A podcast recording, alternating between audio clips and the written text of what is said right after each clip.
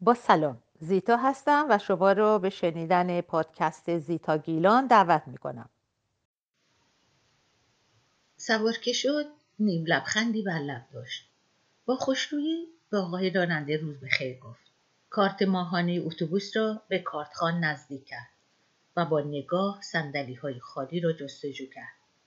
همون جلو در بخش ویژه سالمندان کنار خانمی که کلاهی زیبایی به سر داشت نشست. از سر ادب و رسم و رسوم گفت ببخشید. زن بدون اینکه نگاهش کند سری تکان داد و به خواندن کتابی که در دست داشت مشغول شد. مرد کارت اتوبوس را در جیب گذاشت و از پوشه که در دست داشت چند کاغذ بیرون کشید. نگاهی به آنها انداخت و به پوشه برگرداند. بعد کاغذ دیگری در آورد. تایش را باز کرد. بزرگ بود. از همه زوایا آن را بررسی کرد. آنقدر غرق تماشایش شد که ندید گوشه ای از آن کتاب زن را پوشانده است. زن با احتیاط کاغذ را با دستش پس زد و مرد دست با پوزش خواست. ببخشید خیلی دست با چلفتی هستم. البته نه همیشه امروز کمی هیجان زده هستم.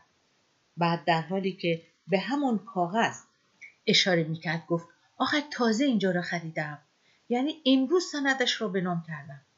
زن سرسری نگاهی به آن انداخت ولی گویی توجهش جلب شد. به صورتش نگاه کرد.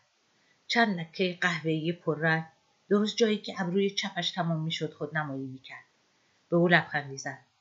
مرد که دلگرم شده بود ادامه داد. می‌دانید هفته پیش تولدم بود.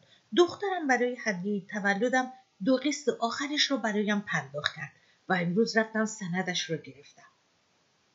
بعد جاهایی را روی نقشه نشان زن داد و گفت ببینید چه جای خوبی. ببینید چقدر درخت و فضای سبز دارد دو تا هم در ورودی دارد یکی اینجا از خیابان زن با کمی دلتنگی حرفش را قطع کرد و گفت بله اینجا را می‌شناسم. همسرم که روحش شاد باشد در همین جا خوابیده. پیاده که می شدم هنوز گرم گفته بودند